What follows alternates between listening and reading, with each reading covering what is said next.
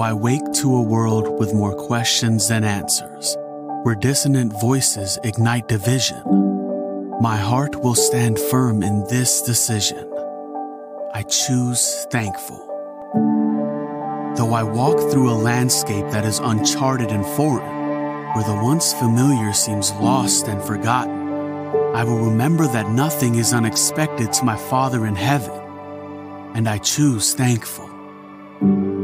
Though I live each day uncertain of tomorrow, I will accept that tomorrow was never certain and cherish every chance to witness the wonder of creation. I choose thankful. I choose faith in what is unseen, hope for a future beyond the adversity, love spoken despite animosity. I choose to believe.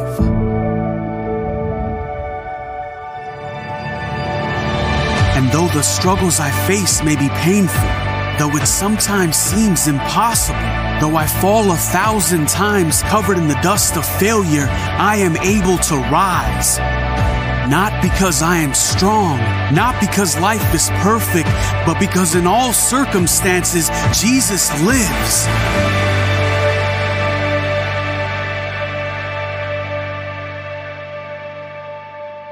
When this world stands perplexed and demands I give a reason for the hope that I have, I can only say that in Jesus' name, I choose thankful. It's not a simple choice. It's not an easy choice, but it is the only choice that brings calm in the storm. Not by my power, but through the strength of Christ alone. I choose thankful.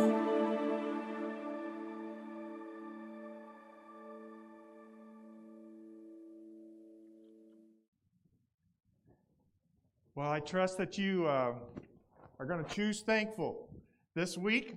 I gave an assignment last week when we said we're going to dive into this subject of choosing thankfulness during the week of, uh, or the weeks around Thanksgiving. Did you do your homework? Do you remember what your homework is? So I don't know about you, but a lot of times uh, I have dreams that I forgot my homework still. And I've been out of school for quite a while. But the homework that we mentioned last week had to do with choosing thankful. 2020 has been a very interesting year, and as an interesting year, um, we said that there are different things that cause us not to be thankful unresolved conflict, unmet expectations, and unvalued blessings. And so your homework was to pull up a bench, sit down in some kind of nice surround, uh, surrounding, and choose thankful by coming up with a list of those things that you have deep gratitude for both the life groups I'm a part of, our Tuesday night group, and our men's group on Saturday morning, we took the opportunity to list some of those things we're grateful for. A discipline. So if you didn't get your homework done, I'll give you an extension. You can have another week and uh, but you'll need to turn it in, not to me, but to turn it into God, and uh, sit down. We did something interesting yesterday uh, with men's group. We actually put an empty chair in the middle of our circle, and we said Jesus is sitting there. Now you tell Jesus what you're thankful for, because a lot of times, like, well, I told my friend or this. Or, no, personalize it. What are you thankful for amidst all the other things that might be going on? Do not be a grumble leader to yourself or to others, as we talked about last week. And the material for grumble leading is unresolved conflict, unmet expectations, and unvalued blessings. So push back past against that and do what we said last week, which is in Philippians 4 8. Finally, brothers and sisters, whatever is true. Actually, you need to participate in this. This is a class participation thing. You can't be falling into spectator mode, whether you're sort of inside the overhead bay doors or outside here. Uh, some of you, I am so sorry you're sitting in the sun. You have permission to move because it can get hot a little bit. But um, let's read this together. Really? Ready? Good? Philippians 4 8. Here we go. Finally, brothers and sisters, whatever is true, whatever is noble, whatever is right, whatever is pure, whatever is lovely, whatever is admirable, if anything is excellent or praiseworthy, think about such things. It's a discipline of our mind, it's a discipline of our heart. I remember one of the first times I had the opportunity to speak. Uh, I think it might have been the first opportunity I had to speak when I was on staff at the first church I was hired at. And um, I was college and career age pastor. In other words, I spent time, um, they paid me to spend time hanging out on college campuses and co- talking to people about uh, having a relationship with Christ, uh, Christian universities mostly. And I told the lead pastor, I said, if you'll let me speak on a Sunday morning, I think I can fill up the room. Now, it wasn't because I thought that I was so great as much as I knew that the relational connection was important. And so I went recruiting, and he gave me the opportunity. And uh, they had just, I think, recently had added on uh, a new wing of the auditorium, and it could probably seat about a thousand people. And I thought we could get a thousand people there. And I think we came really close to doing that. I remember when um, I was given that opportunity, I was so fired up to challenge people not to get caught up in what was happening in the world, but to stay true to Christ and to stay true to the cross of Christ and the work that He can do. Because it's very easy in any church to get caught up in the things of the world and not stay true to the gospel. It's very easy for us in our personal life to just sort of go with the flow of the world rather than having that deep conviction of what it means to be a sold out follower of Jesus Christ. And so I entitled the message that day. I remember it very clearly because I thought it was sort of cute. I said, The Cross in the Wake of Modernity. The cross in the wake of modernity. In other words, the wake that's behind a boat. What happens to the cross? What's happening today? Are we watering down the gospel? That kind of thing. And I was addressing some of the things we actually addressed in the last series, which had to do with uh, the secularizing of the world and that kind of thing. And so uh, I think it went fairly well. We had a great group, filled it up, had a few words of affirmation afterwards. But one of the reasons I remember to this day is because I said a phrase that I th- thought sort of had a good, unique twist to call people out a little bit. But I suppose the phrase could have sounded arrogant. But as a young pastor, when I said this phrase, I meant it, and there's value in this phrase without question. But I also realize now, after all these years, I was quite naive. I was naive with what happens in life and the challenges and the struggles that can so easily come. And the phrase was this I struggle with Christians who struggle. I struggle with Christians who struggle. And that's true if we don't really know the full life we have in Christ and who we are in Him and our identity in Him and what He's done for us, not only the forgiveness of our sins, but the empowering of our life. But at that time, I said, I struggle with Christians who struggle we talked about it last week, a little bit of that Eeyore complex of, oh no, things are going bad in my life. What am I going to do? But here's what I've learned through the years now that I've lived not only with Jesus, but I've lived to encounter the challenges. Life is hard. Life is hard, and there are going to be challenges that hit you and I that make it really, really hard to choose thankful. And we are insensitive to others if we do not realize that others may be in a place that we've never been before, or others may be in a place that we can remember when we were having a hard time. But if you're given an assignment to sit down in a beautiful place on a bench and choose thankful and to come up with a list of things of gratitude, it's not easy sometimes because you're in pain, you're in challenge. And so, what I'd like to do today is to look at a psalm and a story that helps address those who are in a painful place. Maybe that's you this morning. Maybe you have a friend. Maybe you have a family member that you're going to be around over Thanksgiving, and you really need to sensitize your heart to the place that they're at. I struggle with Christians who struggle. I do because I want people to be alive in Christ and to his mission. And I don't always think that gets portrayed in our discipleship. But I also empathize with Christians who struggle. I've been there. I've had some seasons since I spoke in that large auditorium as a young pastor. Where are you at today? So we're going to look at this psalm. We're going to look at a story briefly, and then just with some challenge. It can sort of be like, wow, I. Uh, that last week's message was so inspiring, encouraging, and then you sort of drop down into this for this week of Thanksgiving. Well, you hang with me. Uh, the first part of this, and the psalm, is sort of tough news, challenging news. But as God works through our lives and the story that we're going to talk about in Scripture, you can find a place of optimistic strength even though you're in pain or your friend's in pain or a family member is having a tough time. So, with that, what I'd like you to do is open your scriptures if you have them, and we are going to go to Psalm 88. Psalm 88. And in Psalm 88, we have a writer who is crying out in a lot of pain.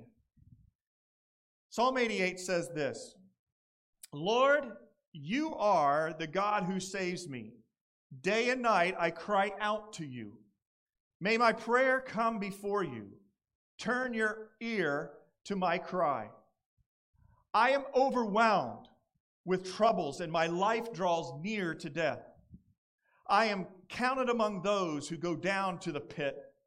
I am like one without strength.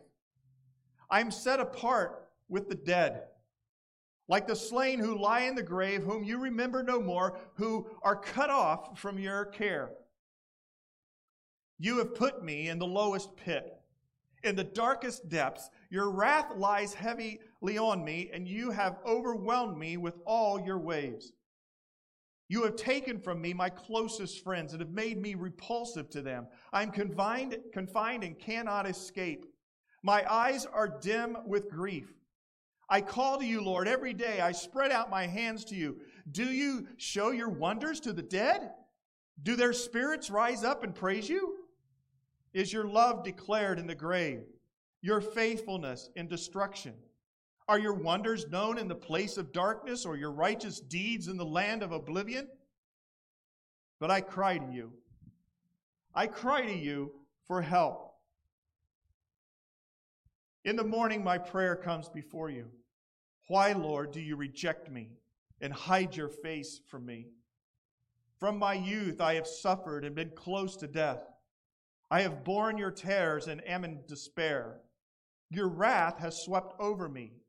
Your terrors have destroyed me. All day long they surround me like a flood. They have completely engulfed me. You have taken from me friend and neighbor. Darkness is my closest friend. Now, how y'all feeling this morning? That's pretty uh, heavy. That's sort of deep. Why in the world would the pastor choose to speak on that on Thanksgiving week? I tell you why.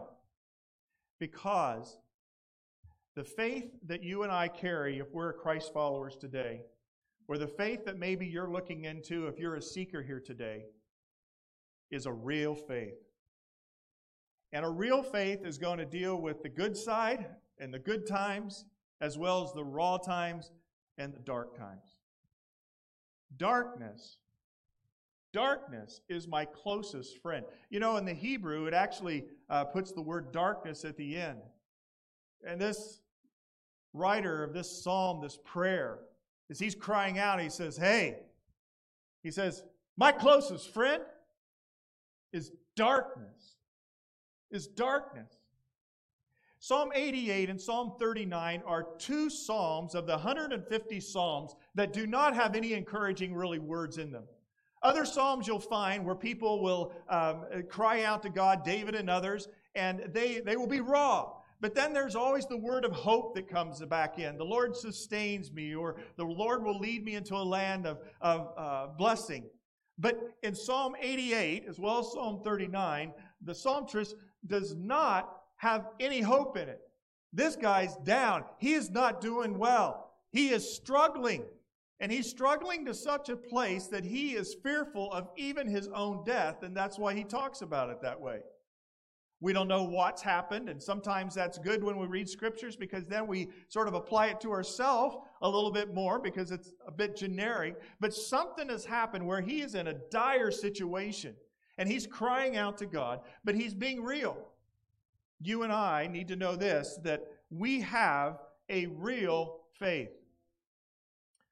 I will uh, quote something from the great literary art, Princess of the Bride. The man in black uh, says, Life is pain, Highness. Anyone who says differently is selling something. You remember that phrase? Well, here's the reality Christianity is not selling you something. That may be true in a lot of salesmanship kind of thing. Oh, here, here's the deal. I kind of no. Life is pain. And scriptures and those who seek to be followers of God deal with pain, but how do they deal with the pain? And where do you go with the pain? There's something that's happening with the writer of this psalm in that he has both outward pain and inward pain. Now, you can get along in life fairly well if you deal with one or the other. But if you've got both going on, you got challenges. Outward pain can be circumstances, what's happening, but inside you got a, a, core of strength and a peace and some things you know you're confident in. But if you lose the interior life to despair at the same time that despair is happening in your circumstances, well, friends, all kind of Hades breaks loose, right? There are challenges that overwhelm us and put us in the pit. And here he is crying out in his realness to God where are you? Darkness is a better friend than you are. If you look at Psalm 39, it says, well, Could you just leave me alone, God, for a while so I can get some kind of relief? In that kind of situation, we find this writer. But our Christian faith has never held back from the reality that there's going to be tough times. Jesus himself said this in John 16 words before he was going to the cross and giving instructions to his disciples. He says, I have told you these things so that in me you may have peace. In this world you have trouble, but take heart, I have overcome the world. And then he says this in John 15 20. Remember what I told you a servant is not greater than his master. If they persecuted me, they will persecute you also. So, what do you do with a psalm that's not going anywhere as far as giving some hope? Do you just sort of write it off? Let's not read it. Let's not think about meditating on it. Pastor, don't be preaching on that. There's something that is really encouraging, actually, about this kind of psalm being left in God's Word.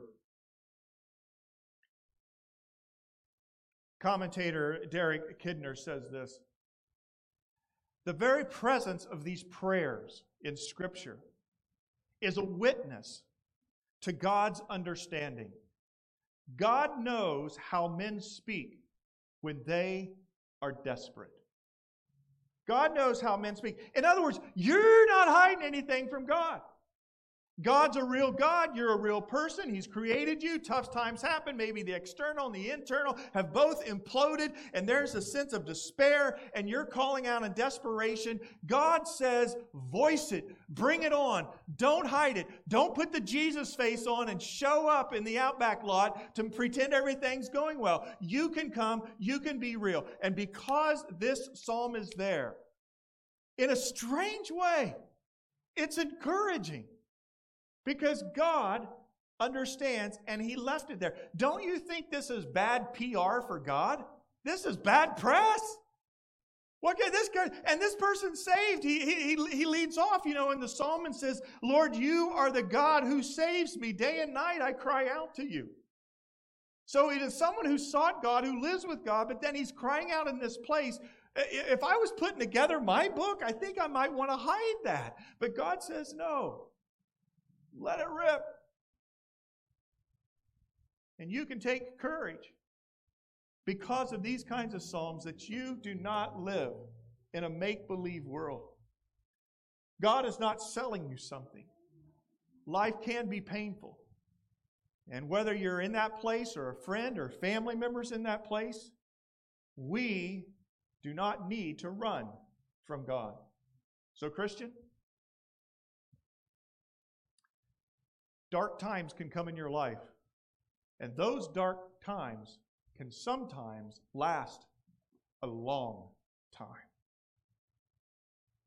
But in the midst of that darkness, you can choose thankful. If for any reason else, God understands and is willing to listen to your pain and your despair in the darkness. He doesn't say, I don't want to hear any of that, man. Just give me the good stuff. No. He knows about your life and he knows what's going on. And you can go to him as a trusted, true friend. I um, don't know about you, but when I'm in these kinds of places of darkness or despair, and I've definitely not experienced the depth and darkness of despair as maybe some of you have, or I know many others have who have walked with God. What I want to know is not the easy answer or the quick fix. I want to know something of depth. And so, Christian, the first truth, in one sense, is that darkness will come, and sometimes it will last a long time. But I want to encourage you about this that it's in the darkness that you can find God's grace. In fact, some of the deepest, richest lessons about who God is are found in the dark times. Psalm 23 Yea, though I walk through the valley of the shadow of death, I will fear no evil, for thou art with me. Those valley experiences when you sense the world coming in around you and all that there is in darkness are experiences where you can discover the grace of God in amazing ways. You know, the psalmist here, he actually you know, it's, it's good that he's not running from God, right? He's crying out to God. That, that means a lot right there. So he's speaking to God. He's not running from God. He's crying out to God. But um, for some of the value in what he sort of gets a little accusatory here, don't you think? He's like complaining to God because he, he's wanting to do great things. You have taken me from my closest friends and made me repulsive to them. I can I am confined and cannot escape. My eyes are dim with grief. I call to you, Lord, every day. I spread out my hands to you. Do you show your wonders to the dead? It's like, really? Have you ever had somebody like step up and speak into somebody's life that's in authority and you're going like, oh, I can't believe they said that? Did he really just say that? He, he stood up and he looked at God and he said, Do you show wonders to the dead? Do your spirits rise up and praise you? Is your love declared in the grave, your faithfulness and destruction?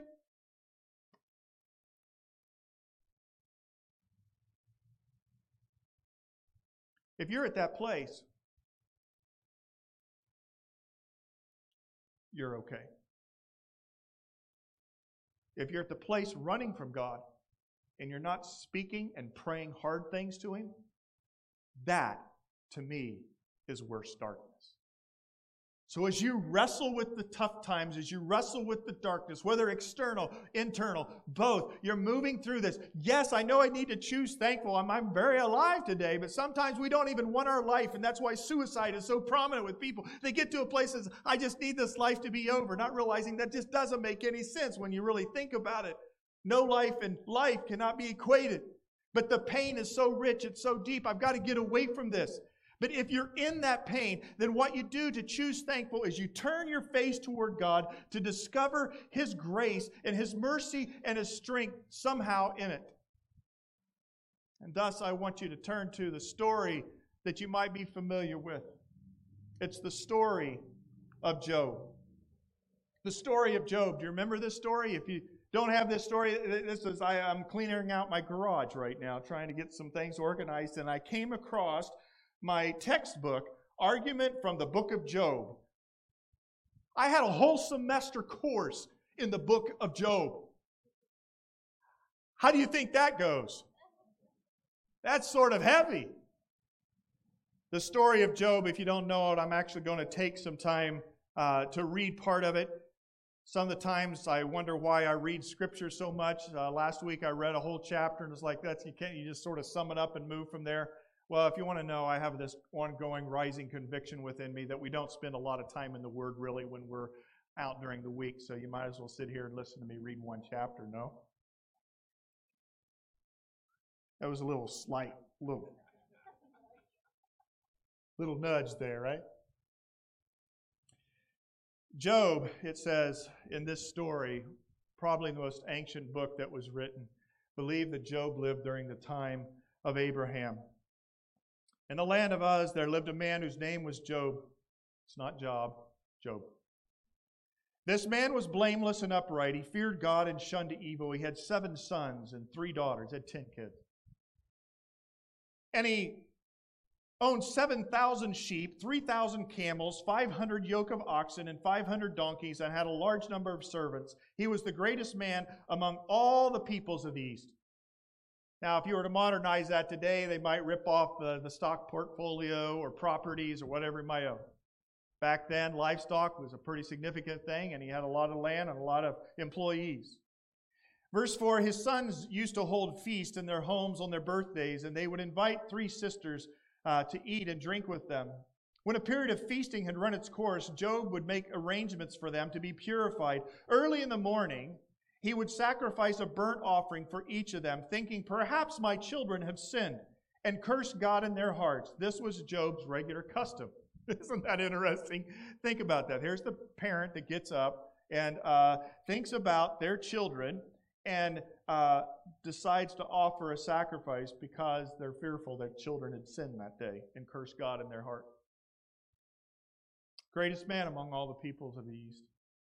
Righteous man, upright man, prosperous man, godly man. One day the angel came to present themselves before the Lord, and Satan also came with them. The Lord said to Satan, Where have you come from? Now, I find this interesting in this story. We don't fully know the spiritual realm, but somehow Lucifer, the fallen angel, archangel, whose name's Satan, who roams on this earth, he's allowed presence into God's presence, and God asks him, What you been doing? What you been doing? You just sort of, uh, you know, hold accountability here. He says, I've been roaming back and forth on the earth.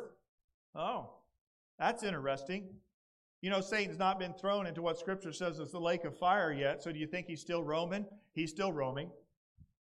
Peter said that, that he roams like a, a roaring lion seeking to devour people.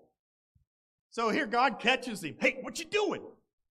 I'm roaming back and forth on the earth. Satan answered, roaming throughout the earth, going back and forth. Then the Lord said to Satan, Hey, hey, hey, you considered my servant Job? What about him? There is no one on earth like him, God says.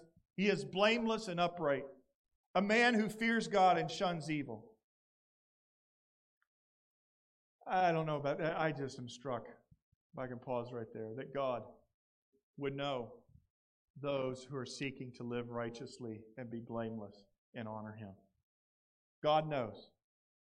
God knows, and He says, Hey, have you considered my servant Job?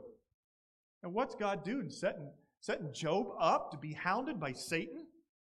No, God's saying, Hey, I am glorified through those who I've created and they've chosen to be followers of me and serve me. Have you considered my servant Job? Listen to this response. Does Job fear God for nothing? Satan replied.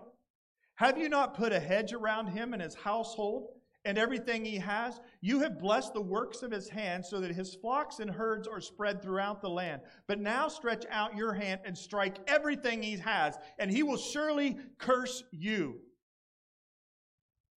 What's Satan say? Yeah, Job. You think Job's a great person? It's a transactional relationship. He serves you because you bless him. You take away all the blessings, everything he has, and then see what he's made of, man. He'll curse you. Wow. Some intense stuff going on in the spiritual realm, maybe over your life or my life, in situations and circumstances that we know nothing of. God says, test them, test them. Satan says, I will, because he's a phony. He's a phony. In other words, he's, he's just doing the things you like God because you're there and you're blessing him.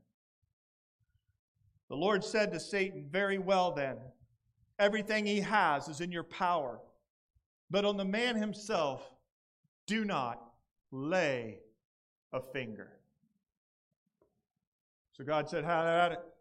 You can take away whatever he's got. You can take away his wealth, you can take away health, you can take away family, but you cannot lay a finger on taking away his life. So, in that situation, Satan goes to work. Then Satan went out from the presence of the Lord. Now, catch this there's actually several servants that come visit Job. One day, when Job's sons and daughters were feasting and drinking wine at the oldest brother's house, a messenger came to Job and said, The oxen were plowing and the donkeys were grazing nearby, and the Sabeans attacked and made off with them. They put the servants to the sword, and I'm the only one who has escaped to tell you. First piece of bad news. Second piece, while he was still speaking, another messenger came and said, The fire of God fell from the heavens and burned up the sheep and the servants, and I am the only one who has escaped to tell you. Bad news number two. Here comes more. While he was still speaking, another messenger came and said, The Chaldeans formed three raiding parties and swept down on, their, uh, on, on, the, on your camels and made off with them. They put the servants to the sword, and I'm the only one who escaped to tell you. And then verse 18, while he was still speaking, yet another messenger came and said, Your sons and daughters were feasting and drinking wine at the oldest brother's house when suddenly a wind, a mighty wind, swept in from the desert. It collapsed on them. They are dead, and I'm the only one who has escaped to tell you.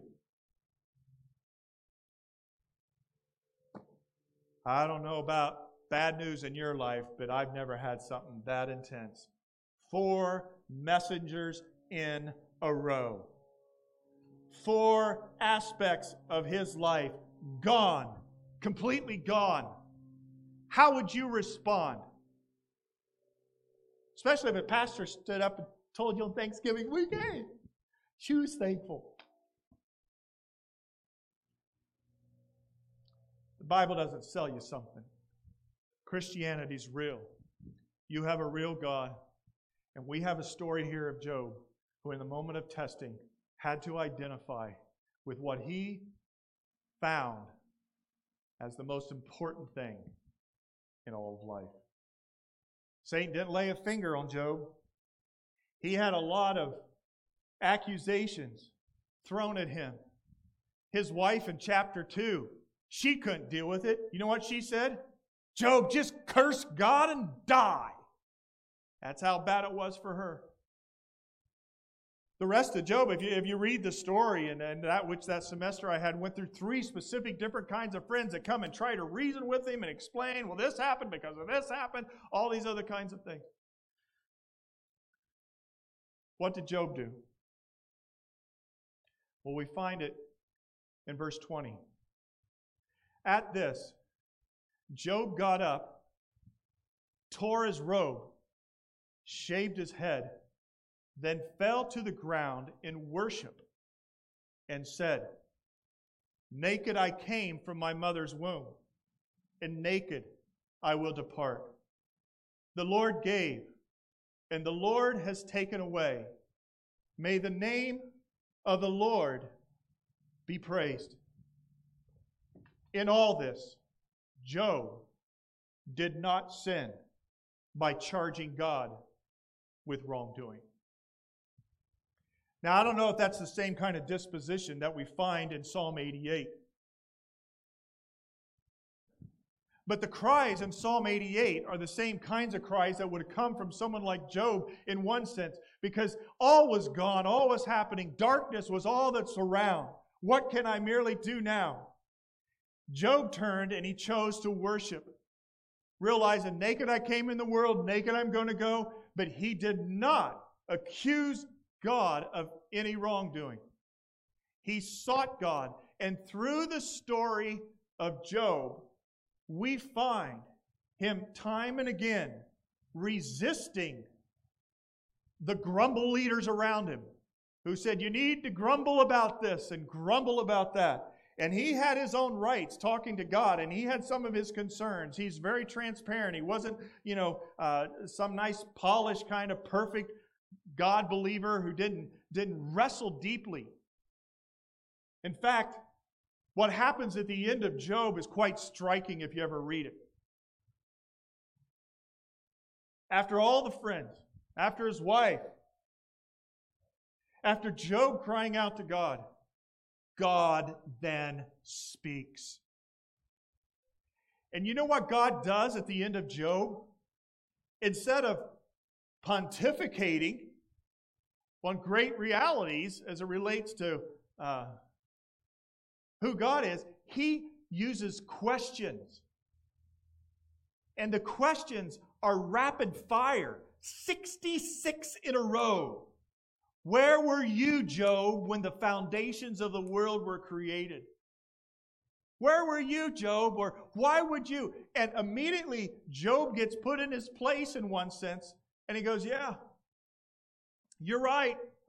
I'm not God. I don't know what's going on. He didn't understand what was happening that Satan said, Hey, you know, Job's only following you, God, because of this transactional relationship. You know, he's getting stuff, so he's living for you. But you take it away and he's going to collapse. He's gone.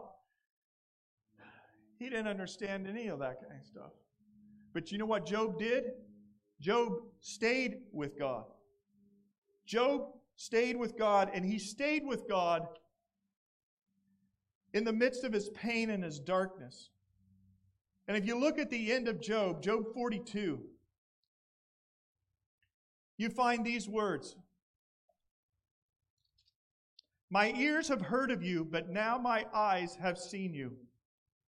Therefore I despise myself and repent in dust and ashes. Friends, in the darkness, you can experience God's grace in the darkness, you and I can grab a hold of things of God that we could have never grabbed a hold of other places. He had heard of God. Now he began to see God. And then the epilogue at the end talks about what happens. After Job had prayed for his friends, and he prayed for his friends who were telling him that he needed to walk away from God, the Lord restored his fortunes and gave him twice as much as he had before. All of his brothers and sisters and everyone who had known him before came and ate with him in his house. They comforted and consoled him from all the trouble the Lord had brought on him, and each one gave him a piece of silver and gold ring. The Lord blessed the latter part of Job's life more than the former part. He ended up having then 14,000 sheep, 6,000 camels, a thousand yoke of oxen, and a thousand donkeys. And he also had another seven sons and three daughters. After this, Job lived 140 years. He saw his children and their children to the fourth generation, and so Job died, an old man, full of years. Thus, you have the story of Job. If I can take, as we close, the story of Job and merge it with Psalm 88, I want to challenge you in a couple places as you choose thankfulness this week, in spite of darkness that may be in your life or a friend or a family member you're going to try to encourage and counsel. And it's this darkness brings God's grace by moving us from a transactional relationship to one of maturity and depth when we choose to love and serve Him for who He is rather than for what He does for us. Your darkness is going to move you into some depth of grace and strengthen you to become a more devoted and well rounded follower of Jesus Christ, a mature person who has depth, who chooses to love God and serve God for who He is rather than for what He does. Friends, if you stay on the Christian path, serving and loving God, only because of what He's doing for you, you will find yourself in a dark place someday. But if you can move to maturity and choose to love God and serve God because of who He is, no matter what happens, then you will find the peace of God that passes all understanding, that gives you interior life in spite of exterior darkness and circumstances. How many people have you come across? Hopefully, you've come across a few. I know I have. When you're like, they have no reason to be thankful. They have no reason. And it's not that they're putting on the giddy Jesus smile. Everything's fine. I'm all dressed up. I'm at church. I'm okay. But you sense something about them of depth because they've pushed past the circumstantial stuff and grabbed a hold of the living God who created them, who will one day sustain them into eternity. And they love him for who he is, not for the circumstances of what's going on in their life. That is how you can not only find grace in darkness, but how you can become a great person in the midst of darkness. God's at work. He was at work in Job's life. He can be at work in your life and in mind. So that's the first thing I want to say. The second thing is this feelings do not always paint a picture of reality. When a Christian feels abandoned by God, it is subjective, never objective. He is with us, He is for us. He is not and will not walk away from us. See, your feelings of abandonment and darkness are merely subjective in the ultimate reality. The objective reality is God's presence is still there. And Job found that out. Here's the psalmist that sought to try to find that out. And if you are finding yourself ebbing and flowing by feelings, you're headed to a dark place. But if you can grab a hold of objective reality, then you will find strength. Here's the reality Psalm 88 was written by uh, uh, a psalmist named Heman. Now, who was Heman? Heman was the music and worship director for David. And here's Heman. We don't know what's going on, but he thinks he's dying. He's lost all of his friends. Darkness is his only friend, and he's crying out. But here we are, 2,500 years later, looking at his words to give us encouragement and hope. The Psalms are known, whether as a believers or non believers, they're known historically in literature as some of the greatest works of uh, liturgy and art are the Psalms and the prayers. And here is his crying out to the Lord, recorded through all this. He may have had subjective feelings at the time of abandonment, but God was using that pain, using that darkness to craft for him words that could be shared to us. A dead end psalm in one sense, it seems that way. My only friend is darkness. But we find consolation and hope because we have a God who's not selling us something. There's realness. He'll take your pain, your friend's pain, your family's pain, and he'll show himself as true. Friend, the only person who experienced ultimately objective darkness, it's believed, is Jesus Christ himself when he took upon our sins. It says God turned from. We don't fully understand that, but in that moment of the cross, Jesus experienced darkness, but he stayed true in his faithfulness to the love of the Father. He died on the cross for your sins, for my sins, so that we can have not only the forgiveness of our sins, but the power over sin in our life. And then he raised him from the grave, showing by which death no longer has mastery over you. Even if you are to be dead and you want to say, hey, God, like the psalmist says, I want to praise you, but I keep dead people can't praise you. Friends, in Christ, who faced the ultimate objective darkness and broke the chains of Satan, rose from the grave, you have that future hope you will praise, even if it's a passing through death. These are big realities, friends. It's not cheerleading for me this morning. I struggle with Christians who struggle. I do. If they don't press through and find God's grace and His power and His realness in an intimate, deep, personal relationship with Him. Choose. Thankful. Yesterday, after men's group,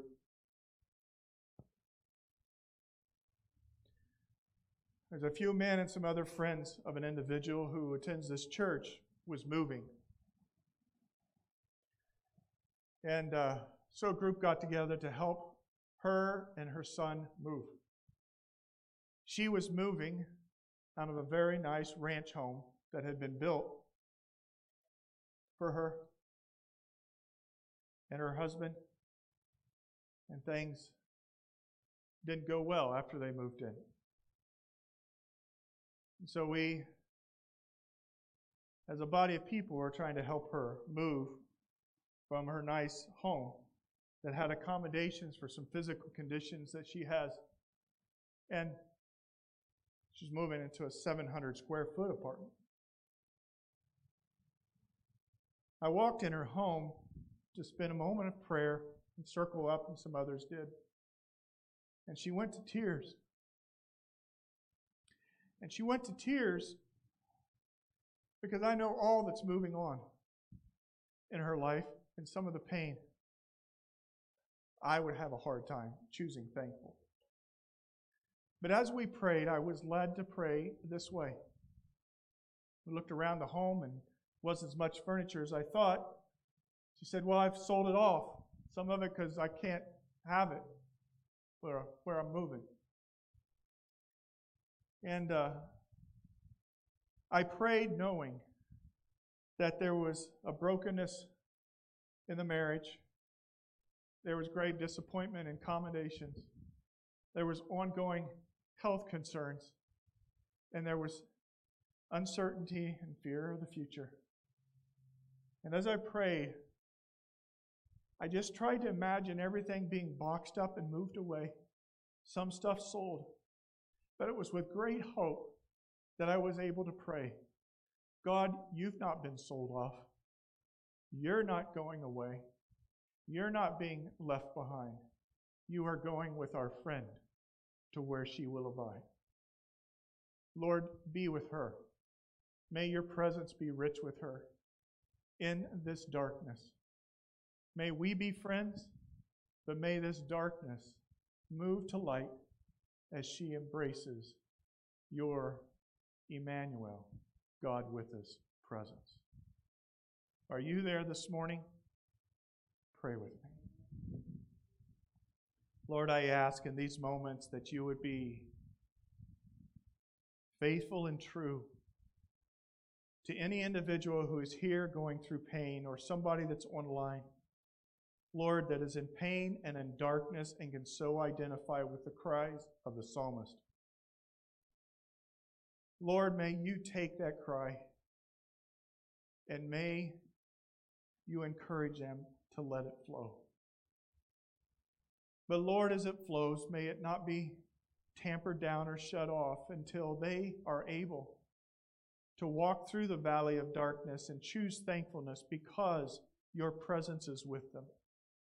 And may they move from a transactional relationship to one of greater maturity and depth because of the pain that's been brought into their life or allowed to come in their life.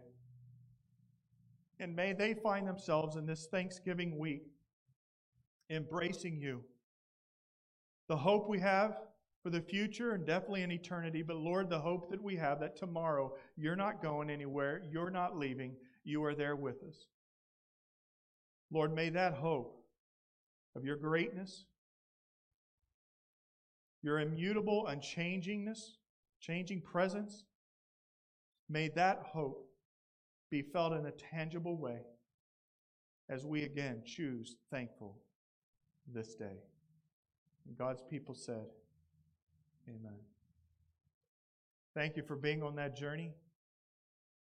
My wife and I wish you a great Thanksgiving week. May you take the time to do your homework and express to Jesus the goodness, not just of what He's done, because sometimes there's not much, but of who He is. God bless. We'll see you next week.